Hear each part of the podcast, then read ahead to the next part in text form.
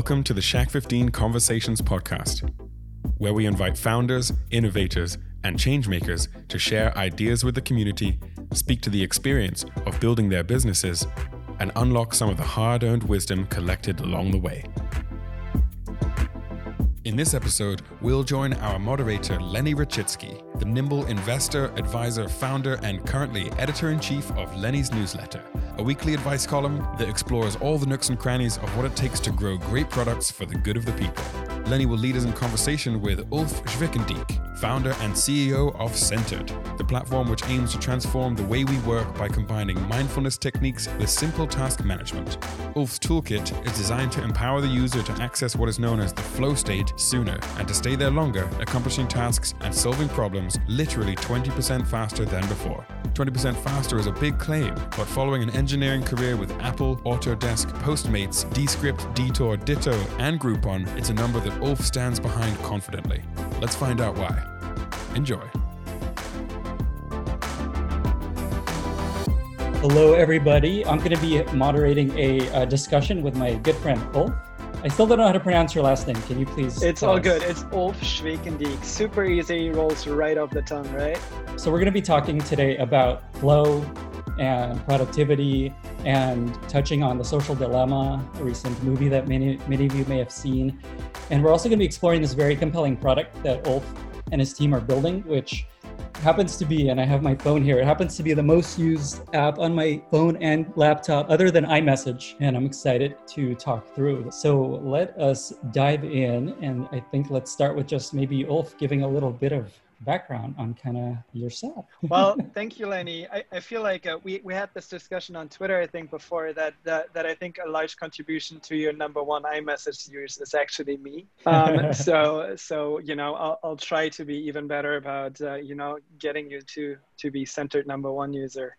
But uh, yeah, thank you so much for sticking around with us for so long. You've been one of our very, very first users and has been with us in our journey for the last like nine months now as a background, you guys might hear from my accent and you know giving it all away. Like uh, i am that german engineer that that grew up in germany in small town. Really always loved to build things like build computers for schools and sold it to them and loved coding from from a very very young age on and always wanted to do that and did you know the typical like undergrad over there. The one piece that always stuck with me and that that i think is so important if you if you pursue any academic career is to actually get a lot of experience as quickly as you can. I personally chose the path of getting an academic career but also were working half time my entire like academic career so I worked in my undergrad for Siemens, worked on like a, a, subsidiary for them on like ATM security. There's a longer story around this and why I was super excited about helping people to stop hacking ATMs, but that's for another talk maybe one day. So out of out of Germany, I, I felt like I wanted to see the world and I left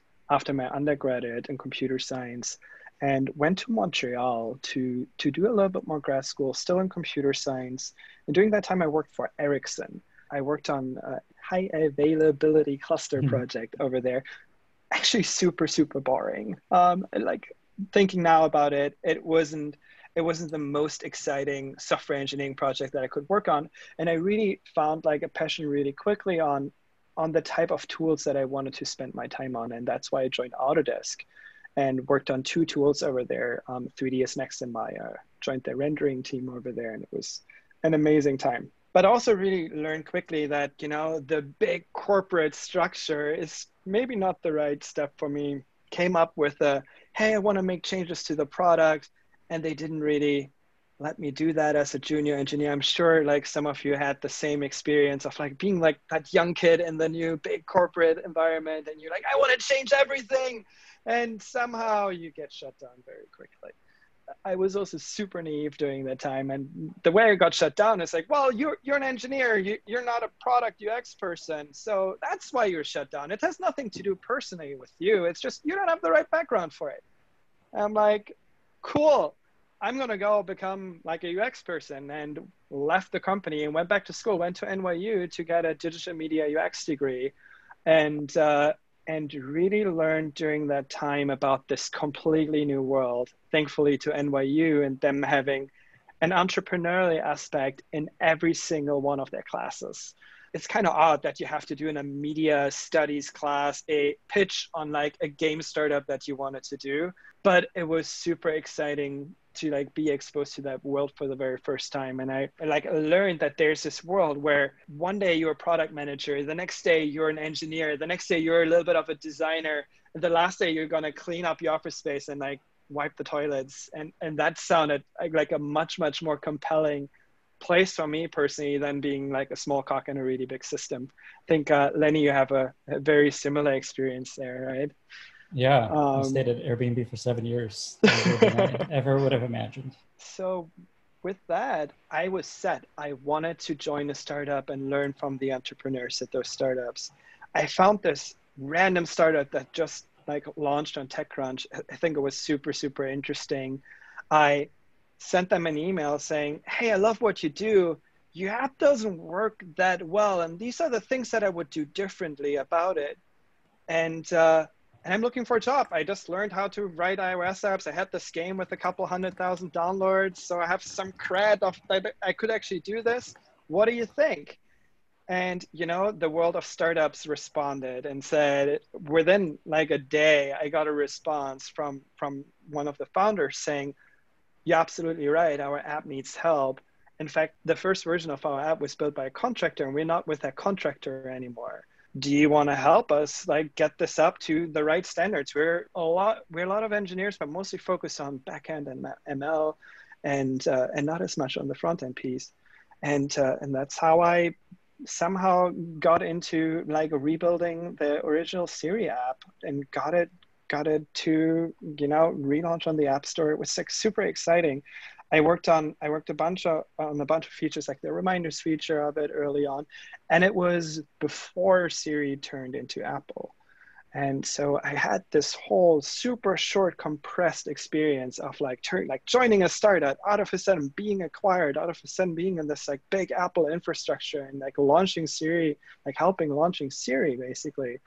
And uh, startups were at that point amazing, right? It's like you, you join a startup, a couple of months later, you're acquired by one of the like biggest companies in, in our field and profit, right?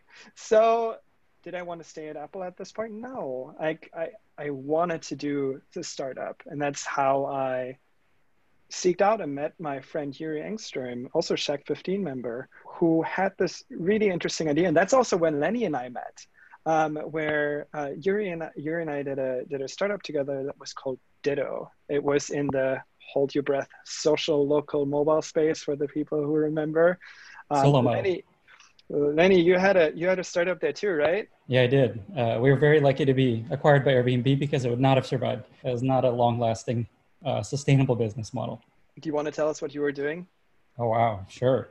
Uh, I built an app called uh, Local Mind that sat on top of Foursquare, if you remember that, when it was very cool, and Gowalla and Facebook, and allowed you to talk to people that are checked in anywhere in the world to find out what's happening where they are. So instead of going to a bar and finding that it's lame, you could actually talk to somebody that's at that bar and ask them if it's lame or not, and not avoid going. And it was sitting on top of Foursquare, so every time you check in, you're automatically a part of the experience. I was certainly a user. We, we did something very similar with Ditto. We, we allowed you to check in into the future. So you can tell your friends ahead of time where you wanted to go so that you actually gave your friends a chance to get there together with you. Um, but it, the same thing, you had you had a lovely landing at Airbnb. We ended up selling our business to Groupon, and uh, we started out with a handful of other companies that Groupon acquired a new office in San Francisco, um, working on a iPad-based point of sale system, and that was super super exciting to to work at Groupon during that time. Really figuring out how to connect the vast amount of consumers that the Groupon app had during that time and the vast amount of merchants that Groupon app had.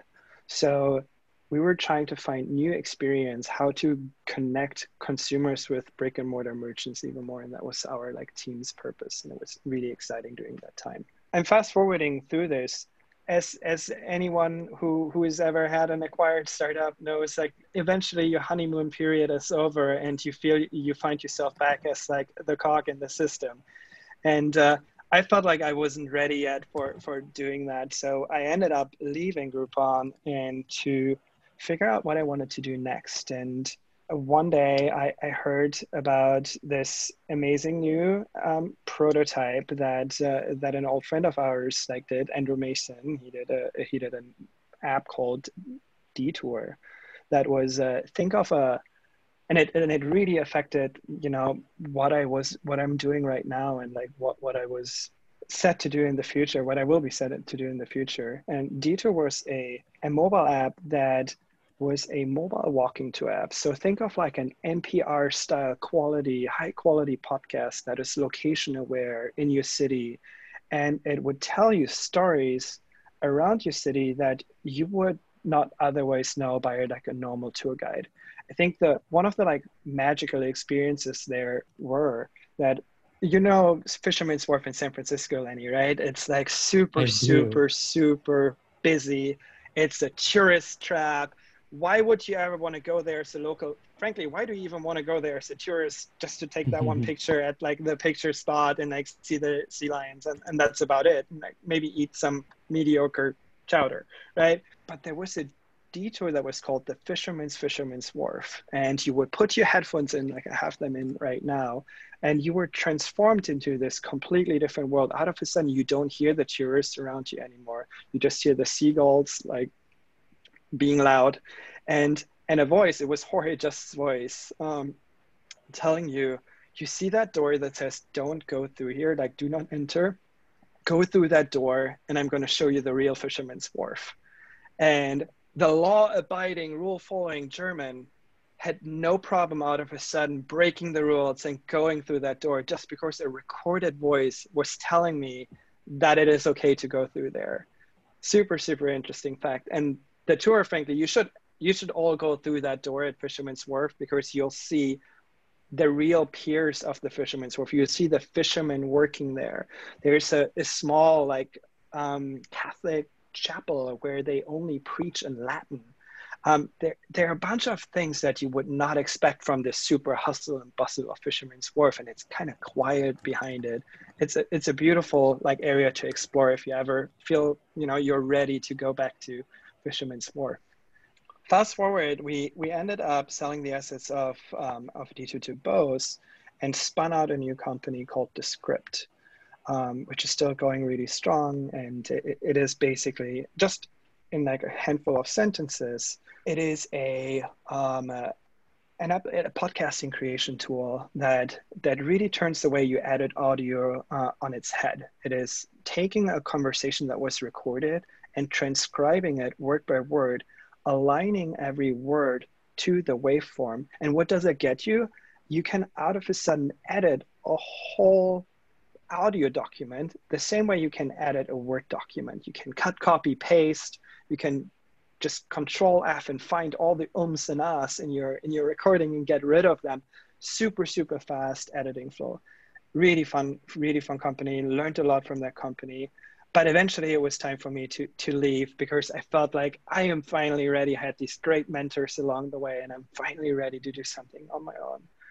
And guess what? I was here for the first time. I had my green card. I can finally like think about you know what I wanted to do, and crickets, nothing really no idea whatsoever what I wanted to do. I started writing down ideas. I'm just like, maybe I do A, maybe I do B. Like, how does a market look like? And like, you know, startups are emotional, are an emotional thing, and they don't get started based on a spreadsheet that tells you what the best ideas that you're supposed to be doing. At least from me, at least for me, it was like a you can tell from me telling about it. I'm a very emotional person, so it needs to come out of like an emotion that like I have to wake up with and need to go to bed with. And I didn't have that. So I ended up not doing a startup and I joined Postmates and was in charge of the fleet team there. Super interesting experience. First time learning about really how larger teams work, how to manage people, how to onboard like new engineers. And it also opened my eyes to the status quo of where we're, we're getting to the end of this. We're at, at the top of the story like saw how inefficient knowledge workers are. You know, Lenny, you're a PM. Like, let me ask you, when did you actually write your PRDs? My most productive day and happiest day was always Wednesdays because we had no meeting Wednesdays. And I could work from home often or just sit in, a, in some office and just knock out all my actual work. Very hard to have deep work and focus time. So, and that is the key. And that is not just for a PM, that is the same for an engineer, that's the same for a designer. There's always constant interruptions, being them digitally and then uh, digitally on your computer or in person in an open office environment where you feel like you want to collaborate and collaboration is so important to come up with new big ideas but then you really have to carve out your time to actually get you already mentioned that deep work done we call it also getting into flow. And to get into this state of flow this moment where everything else fades away and you're just super sharp concentrated on that one task at hand it's really really hard. And to stay in it, it is also really really hard because every interruption pulls you out of it. And you have like this this graph that goes back up to that is actually time based like how long it takes you to get back into flow. So every interruption is expensive. Monotasking is a thing, yet none of us does it really. There, we had some amazing engineers at, at Postmates that were following the Pomodoro method of basically saying, okay, I put a time on, I do 25 minutes of focus work, so I get five minutes of any interruptions I want, and I continue to do 25 minutes of work. And I thought that was already really, really smart. So I thought it would be interesting to come up with an application that really sits on top of your devices. And that is, that is, you think of centered maybe when you go to our website as a to-do list app, but what it really like tries to be is an operating system for productivity. We're trying to help you to get into flow quicker, stay there longer. So let me tell you a little bit like how, how we're doing this. Centered looks like a to-do list. Does the world need another to-do list app? Yes. no, it doesn't. I don't. One that works. So. One that works.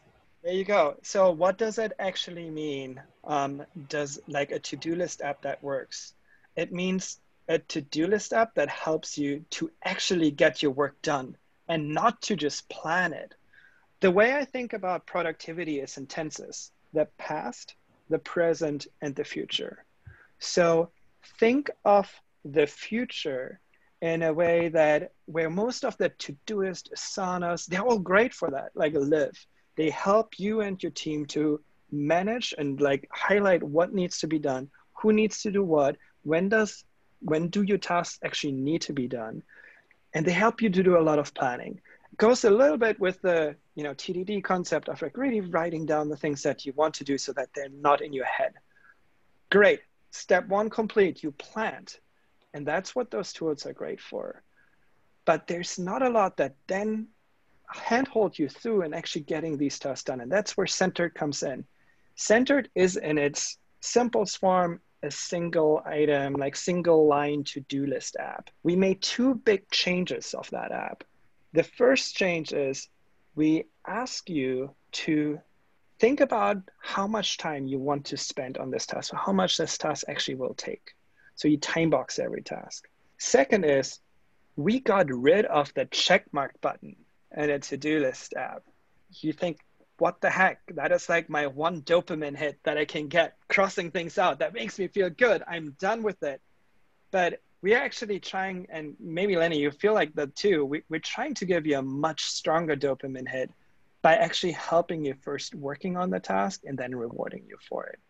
So we got rid of the check mark and replaced it with a play button. So you want to start work on a task, we'll help you get that task done. You hit play. And the first thing that will happen is you'll see a little mini player that just shows you the task at hand that you're supposed to be doing you'll be greeted by Noah, our productivity guide. Think of it, Noah, as like a Siri for productivity, just a little helper assistant that helps you get your work done faster and like looks over your shoulder. So Noah does a bunch of things. Noah plays flow music, that is by us designed music, a certain beat pattern, music that is not too exciting, and not too boring. Just the kind of the music that helps you get quicker and quicker into flow the more you listen to it. And uh, I remember we had a bug one day um, where we didn't, where we couldn't serve our music anymore, and Lenny was actually pretty loud about like he could not work anymore because we would not serve him music anymore. Remember yeah, that time, Yuri? Uh, Yuri, Lenny. yeah, I find that don't, yeah, I, I, I don't know. Uh, centered, I think, has contributed to this, but I think just in generally, I find I become much more productive with music, and that's probably why I like this app. But also just other apps that have music, and I find that I can't even work productively without music anymore, which is kind of kind of crazy, but but uh but yeah well it's, it's actually science backed it's like your pavlovian effect of saying okay i i now connect this type of music with actually flow. And that's why when you don't have it, it's even harder to get into it. But Can by you, having it, it actually oh, helps you get faster into it. Can you talk a bit, bit about what it is that we need as humans to, to get into flow and be productive? Yeah, so it, it's quite interesting. And it, obviously, it's not the same for every single person. The way that gets most people into flow is really an intention of what they want to do then a support method of like making sure you don't get disrupted. The way Center does that is it like Noah turns off all your notifications on your device, on your devices while you work. Noah connects to your Slack and tells your your buddies on Slack that you're in do not disturb mode and that you're in a focus center session so that they won't bug you during that time. Again, like you should do anything to get into flow what that helps you to eliminate distractions. Sit in a comfortable spot sit in like a quiet spot. You said you like you would hide out in a meeting room. One thing i've started doing is even on my phone go into do not disturb mode all day because i find that once you get one push or one interruption you're i just like want to check it. Even if i know i shouldn't i'm just like eh, i'm just gonna go check it. So I, I find that exactly what you're saying. The more i don't even know that there's anything going on the more productive i end up being there was the other day, I like just heard that from from a friend. There there was the other day uh, a study that came by that said just knowing the presence of your phone around you will make you about 20% less productive which mm. is which is just so interesting to see how we've been and it goes i guess a little bit into our like social dilemma problem how we've been trained to be affected by our devices and how we've been trained by any notification that gets us quicker into the into the oh maybe I'll do check Twitter for just five minutes and half an hour later I'm still DMing with somebody. Yep. Uh, and uh, is this really like how we as humans should be living our lives as a slave to our devices? No. Or should we should we start to fight back and say like I need a I need like a firewall for my brain and help me actually do some meaningful work, do the work of our lifetime, like with our head, our best like computation device in history, rather than giving into the Facebooks and Twitters and just the Netflix and just binge watching mindlessly through because we are so burned out with the rest of our day, right? So we talked a bit about what the science of just like how we can be productive and you talked a bit about there's notifications and avoiding those and then getting into flow state. Is there anything else there? Because I bet a lot of people are just trying to figure out how do I become more productive in my day. Yeah. So the, the last piece is like build a build a reward system for yourself. Anything you can, like for like I want to get this task done. I want to get some reward for that. Being at just allowing yourself to like stare into the distance away from your screen or getting up once or like running once around the block what, whatever you feel like doing to just like free up your mind again for just a second doesn't just help you with feeling more physical and feeling like happier. Helps you actually remembering just after a flow session what you achieved by the end of the day.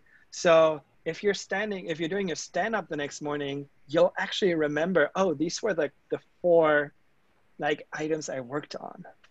Okay so pivoting a little bit so you designed this product centered. Can you talk a bit about maybe not only around centered, but just in general, what kind of products are most inspiring to you that have kind of led you to in the direction that you're going? yeah, as I, as I as I said a little bit earlier, I think the like two products that I were to this day very very inspiring to me were like detour and siri that I, the two products I actually worked on i tend to like get really deep into a product when i work on it that's why that's why they come up to like mine like the easiest and the two the two similar pieces here from detour and siri that that i felt like we brought back to centered is this in my mind not a lot of people are talking about this yet and i want to hope I can help bring this more to the masses. And, and I call this emotional software. Soft and it, just because it's like a detour, which is a, which is, as I said, like a walking to an app, an app that's like entertainment. Entertainment always was emotional, right? You watch your show because you feel like the emotions. You're like, and with your actor, and you like like it, or you're sad, you're happy, you're scared. Like totally normal for something in entertainment. Siri has a different type of emotion to it, right? You're like feeling like somehow it's your partner. Sometimes it's like this this annoying piece that not fully understand what you actually want and doesn't get a full context and you know it gets better over time and so on and so forth. But you still have this association with like a digital assistant. And why don't we have more emotional software in this world? Like why does product why does to do why do does a to do list app needs to feel cold? Why is like the RescueTimes in the world like medicinal and just like purely analytic yeah. why don't we build more software that helps you feel something and i think that's like what we're trying to do here at centered and hopefully like paving the way to more interesting productivity software banking software, anything that should actually make you feel something so that you're actually really enjoying to be in that in that in that application. Are you building a bond with it? Yeah. So thinking about just kind of thinking of uh, productivity software in general. Yeah. Most most people try using something. They know that they need something better, and then they almost always abandon it because it's just like hard, and they've they they want people don't like hard stuff. Uh, is there things that you've tried to do in Centered or in other products of just getting people to stick with things that are hard, especially around productivity?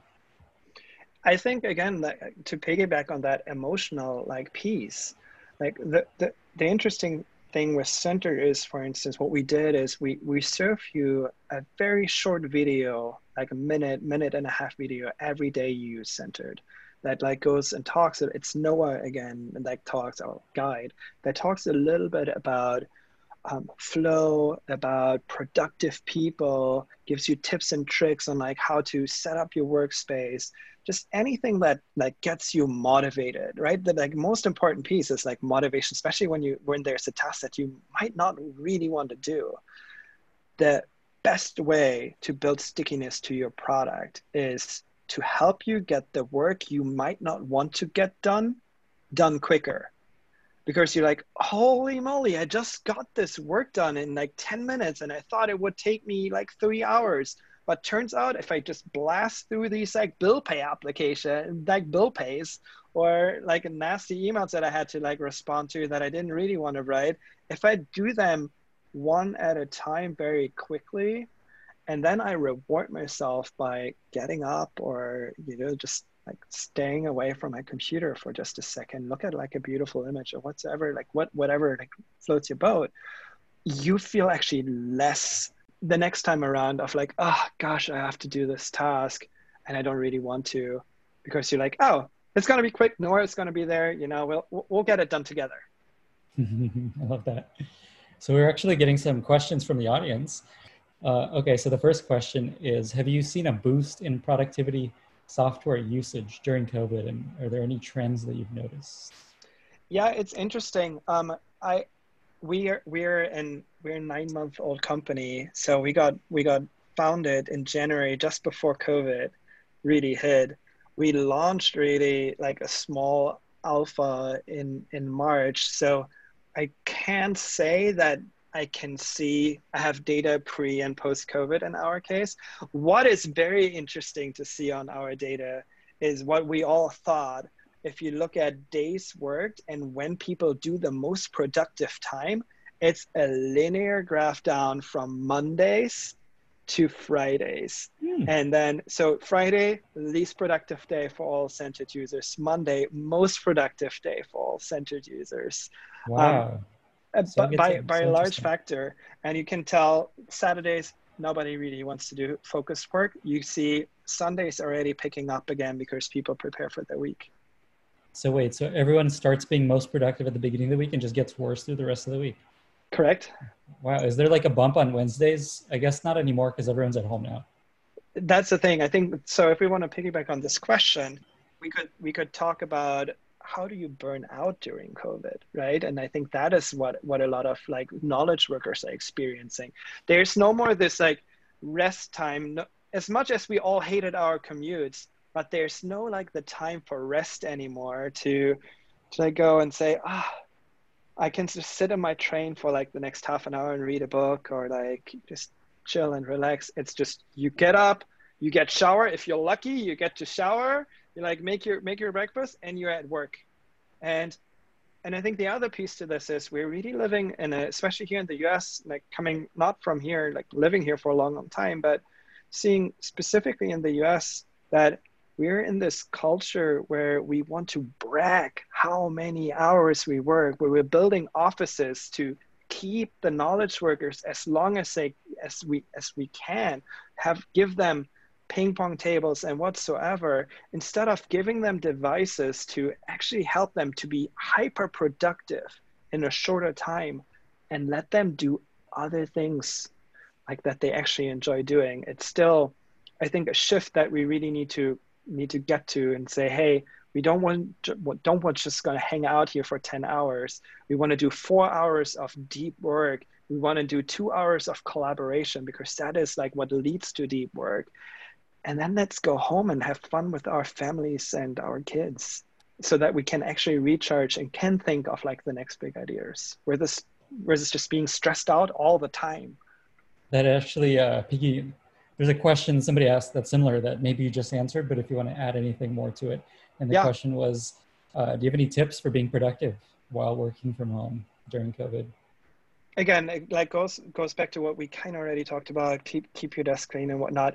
Build rituals. I think that is the important part. If you're not if you're not commuting anywhere anymore like i i the first one of the like things that i've done is I, I got myself a rower. I always love to row in like in the gym so now i just put that thing in the garage and and and get my workout in in the morning and actually that that really helps you with the rest of your day with your happiness especially when you're like you know fundraising, all these like crazy times where where your emotions go up and down all the time.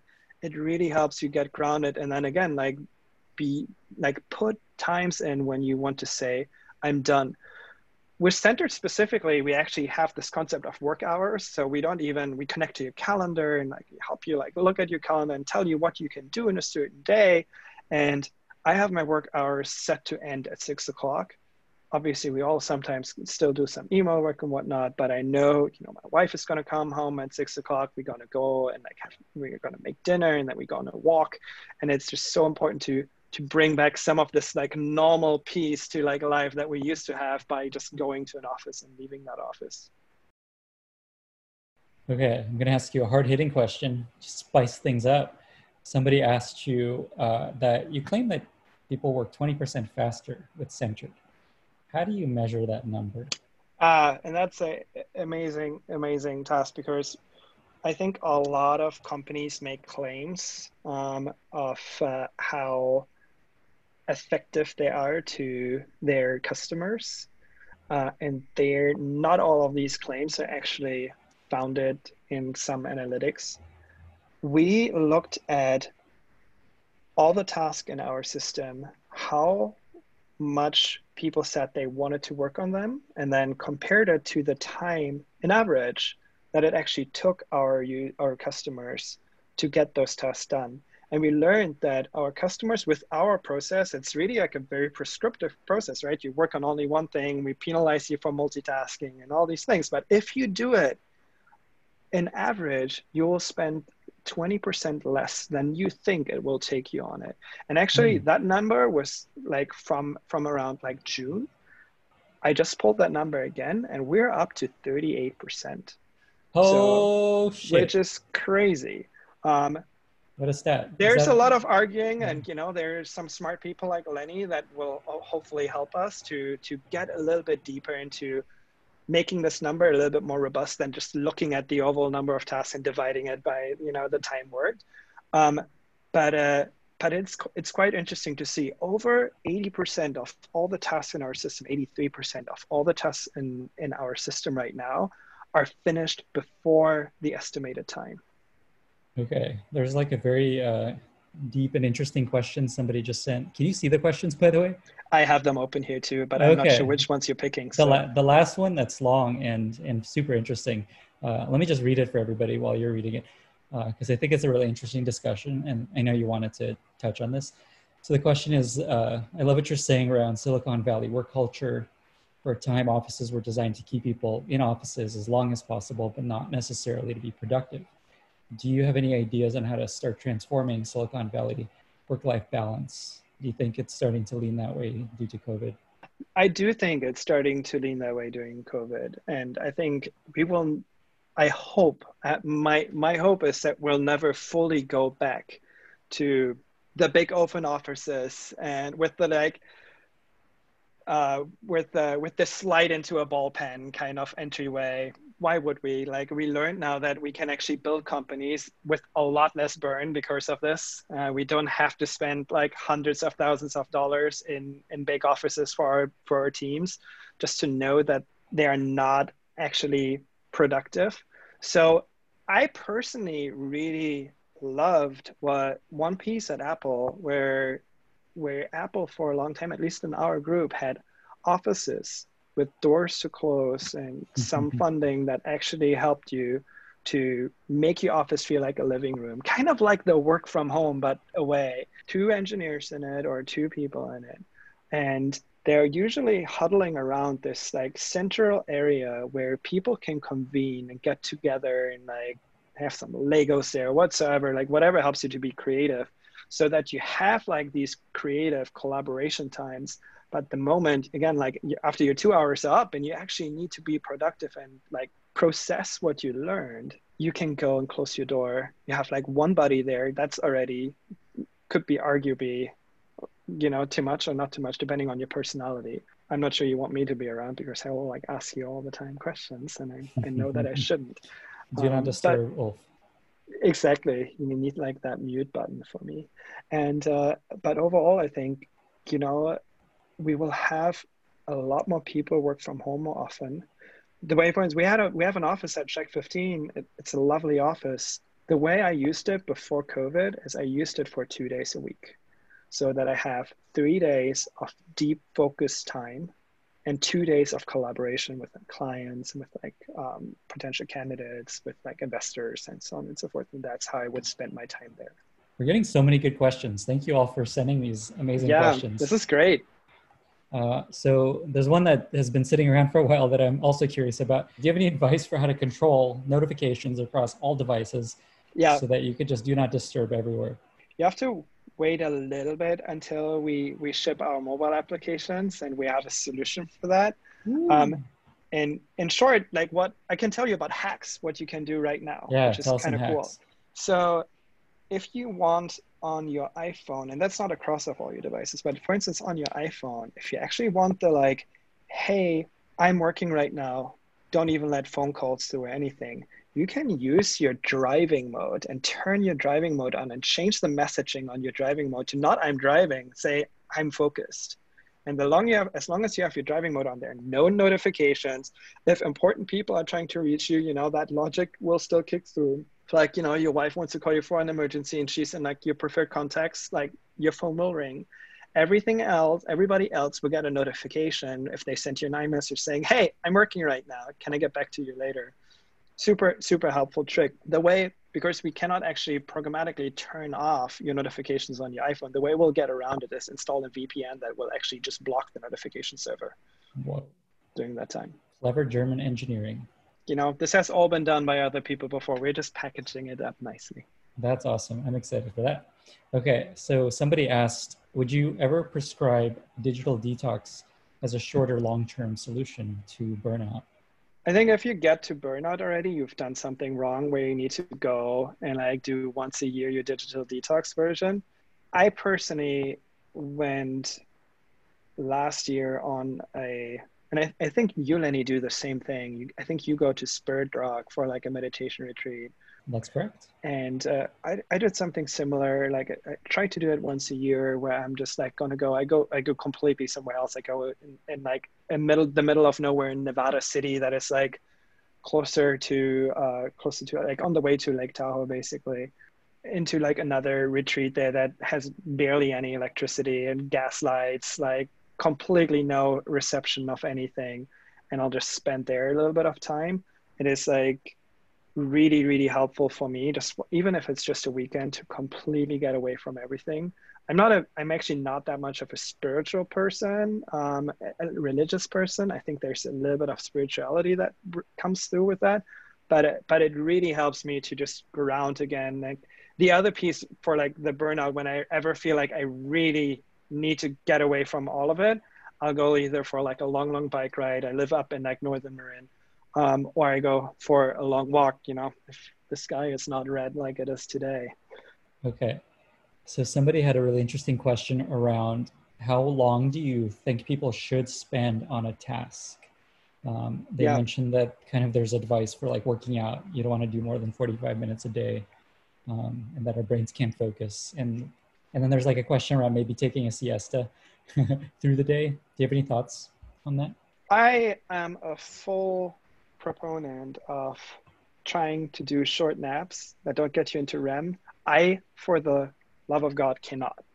Uh, it takes me forever to fall asleep, Same. and I just cannot. Same. But I I admire everybody who can. I have one of my best friends can do it like this, and uh, can can basically sleep standing whenever whenever that person just needs to take a little bit of a rest or is bored can just sleep for 50 minutes and and be recharged. I think it's an amazing skill to learn. It's definitely on my bucket list of things that i would love to get to.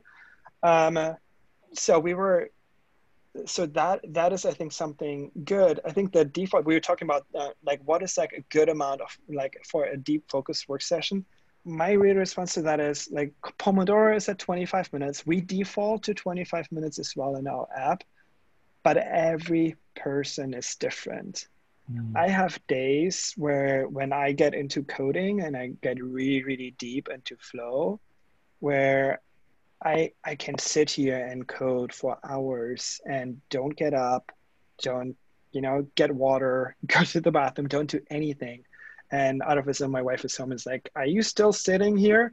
And so it, that can happen. I think i think most research says like do it split your work up into 25 minutes do it do a quick break and do 25 minutes more. Lenny what are you doing? I usually do as long as possible. Like i change the default uh, centered time to like two hours because i just want to keep working and i find that it kind of just stops me a little early so i like I like going as long as I can until my brain is just like, I need to take a break. Yeah, but I don't know. as I right said, like everybody is slightly different, and we made it pretty simple and centered to like adopt adopt to whatever works for you the best. But you have to experiment. Listen to our videos. Basically, we have a lot of these videos that like help you experiment with these type of things and find your own. Somebody just asked if I am an active user of Centered myself, and I am. I mentioned, I think at the beginning, that it's the most used app on my entire phone and computer just because it's my to-do app and so it's always running and I'm using it to work. So I'm a huge, huge fan. What do you what do you do mostly in centered? What is like your knowledge work that you do with it, your deep work? The newsletter writing. I, I have a system now where I don't book any meetings until 3 p.m. because I have I'm living this like newsletter life now to see how long that can that can go. And and a lot of it is writing. And so I try to not have anything booked until 3 p.m. and then I just have a bunch of meetings after that and so centered is, I basically put all my to-dos like work on this post, work on that post, check with this person, finish this thing, send that thing uh, as to-dos in there and then work through them. Uh, okay, somebody asked you, how have you been navigating your growth through COVID as a startup founder? As a startup founder or us as a startup? I think the question is as a startup.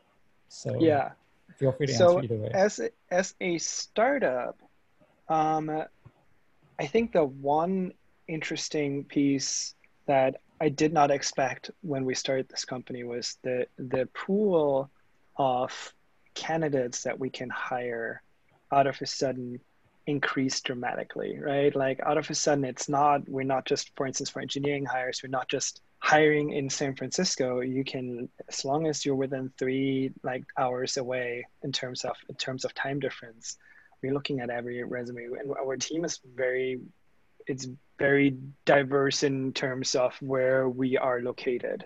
We have some people in LA, we have some people in Phoenix, we had some people in Atlanta. And and people also just move around, which is like the lovely piece that we could never really do. You could just not, you know, a lot of times we people would be in San Francisco, not necessarily because they love California and they love to be in San Francisco, even though they tell you that all the time. But they they they're here because they want to work for Google. They want to work for their startup, and and that is why why people really here. Now we can, I think, shift this a lot more, and people can move to the places where they actually want to live, and still work in the same environment. And I think we're learning and like more and more how how this new culture is like put together. And that is like our biggest learning for, for ourselves. Like how do we do our stand-up meetings? How do we make sure to like feel like we're, we're building a company culture that is like fully remote right now? Do we want to go back to a less remote piece after covid? Who knows? We're, we're just going with the flow right now so to speak. Very on brand. Yep maybe a, a final question. What what's been the most fun thing in, on this journey building a company I in this think, space? the the most fun thing in the journey is to listen to our early users to like the loud users that are that are either having ADHD and finally found a way to get concentrated. They don't have to take like, you know their Ritalin to to like be concentrated. They just turn centered on and out of a sudden they get actually their work done without seeing flashy things happen all the time. We we just had the other day a user that said, I got more done in the last three hours than in the entire day yesterday, like thanks to our application. And that just, you know, it's like an early validation for an early startup for ours. It did like, you know, it tells the team and myself that what we're building actually really matters. And it kind of paves the way to like, wow, there's there's so much more we can help with. And and the expectation is again, what what if we would get one focused hour of deep work a day out of every knowledge worker in this world? We would build amazing new companies. We would paint beautiful pictures. We would design beautiful systems. And we would probably get a lot faster where we need to go as a society than where we are right now because of a handful of big companies trying to steer us away from that right? Is there anything else you want to add before we wrap up? I think we i think we said it all. Amazing. Okay well thank you uh, ulf for doing this and uh, everybody for joining us.